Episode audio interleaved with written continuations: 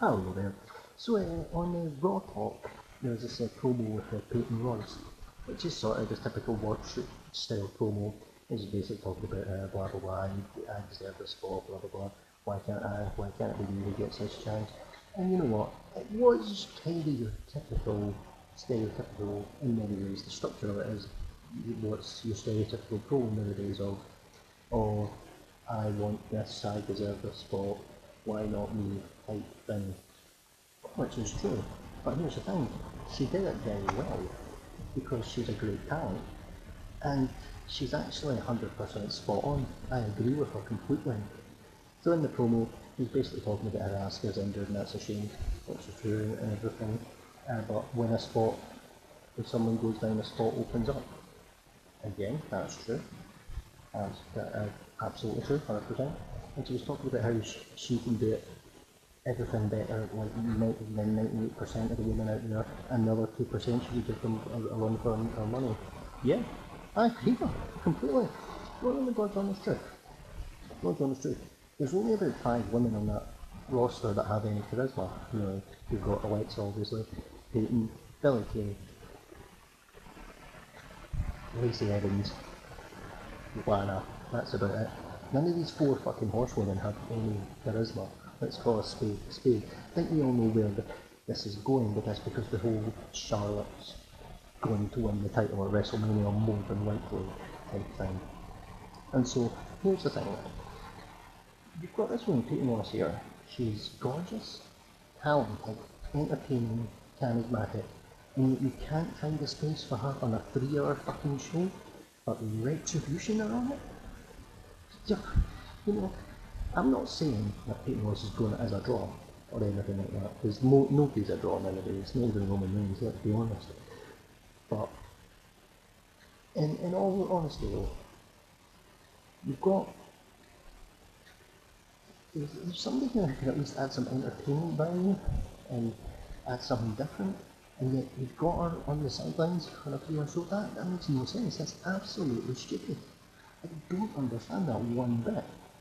And the thing is that she actually she is charismatic, she's entertaining and things like that. I mean, if, if you look back on the on the uh, Alexa Bliss and Nikki Cross tag title, they never really had proper feuds, but they were, were kind of building one with iconics, and they had some nice little back and forths. Even got Nick, the best promo in Nikki Cross's career. At least they had a bit of back and forth there, and it was actually coming along quite nicely until they shoehorned Sasha and Bayley in there, which tells me this again tying into the whole four horsewoman agenda. But anyway, if you focus more on getting women who are marketable and entertaining and charismatic, they would draw more and you'd get more chance of an evolution too. Because you're not getting an evolution too because, let's be honest, there's too much of this four horsewoman agenda and it's it's, it's beyond a joke. I mean, let's call it spade a spade. I do not dislike Charlotte Flair? But here's the problem. She doesn't draw. She barely has any match. She, her YouTube segment don't draw. The NXT ratings, which were low enough to begin with, went down the first time she was advertised for it last year.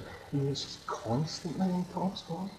The only justification being in the top spot like that is if you draw, but Charlotte Flair doesn't. That's the problem. I, did hear a part where Peyton Royce's mother said that Charlotte Flair should give other woman a chance. This possibly might be where this is came from, because they put her on. This is probably going to lead to some sort of match with Charlotte and Peyton. Obviously, it's a work shoot, but there's a lot of elements of truth it.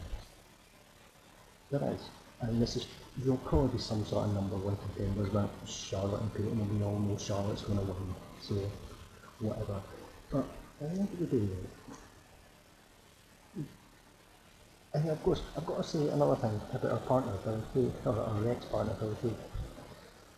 I've heard lots of good things about her, because I don't watch SmackDown, but I actually understood her st straight away in the Royal Rumble.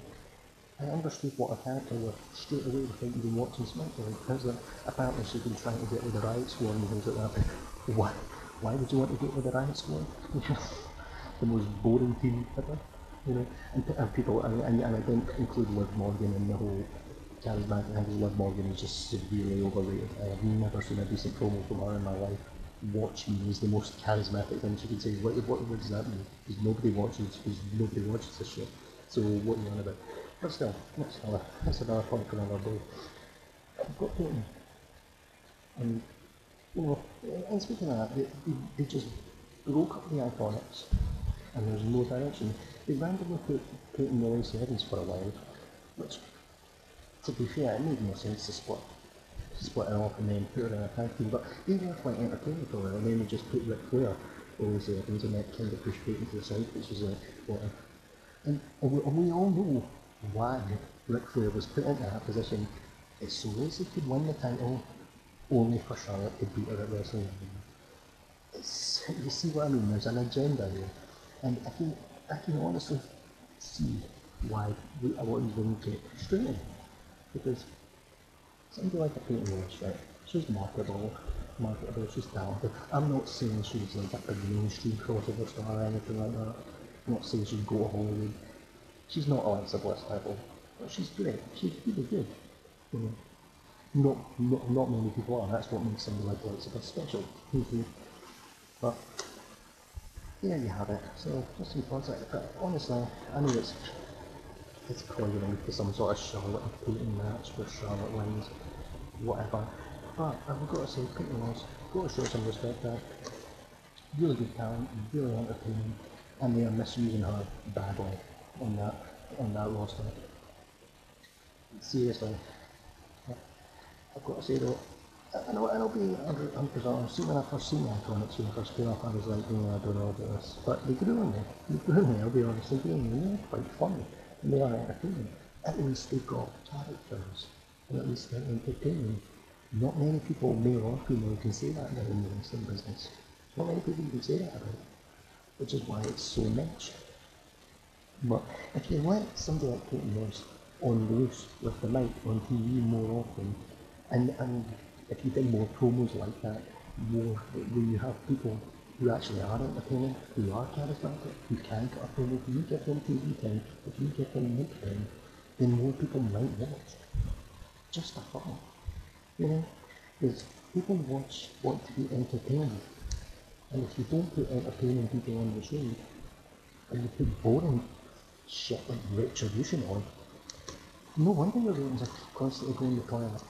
It's not, the WWE doesn't care, of course not, because they, they make so much money off screen they don't care.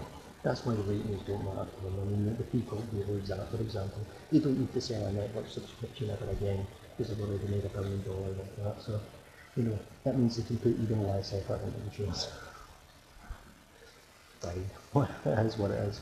But I've got to say, 100%, Peyton Royce was spot on. I agree with her constantly, 100%, and I do hope that we hope to see her get to show her talents on TV more often. It would make the show a lot better. So there you go, thanks very much for listening.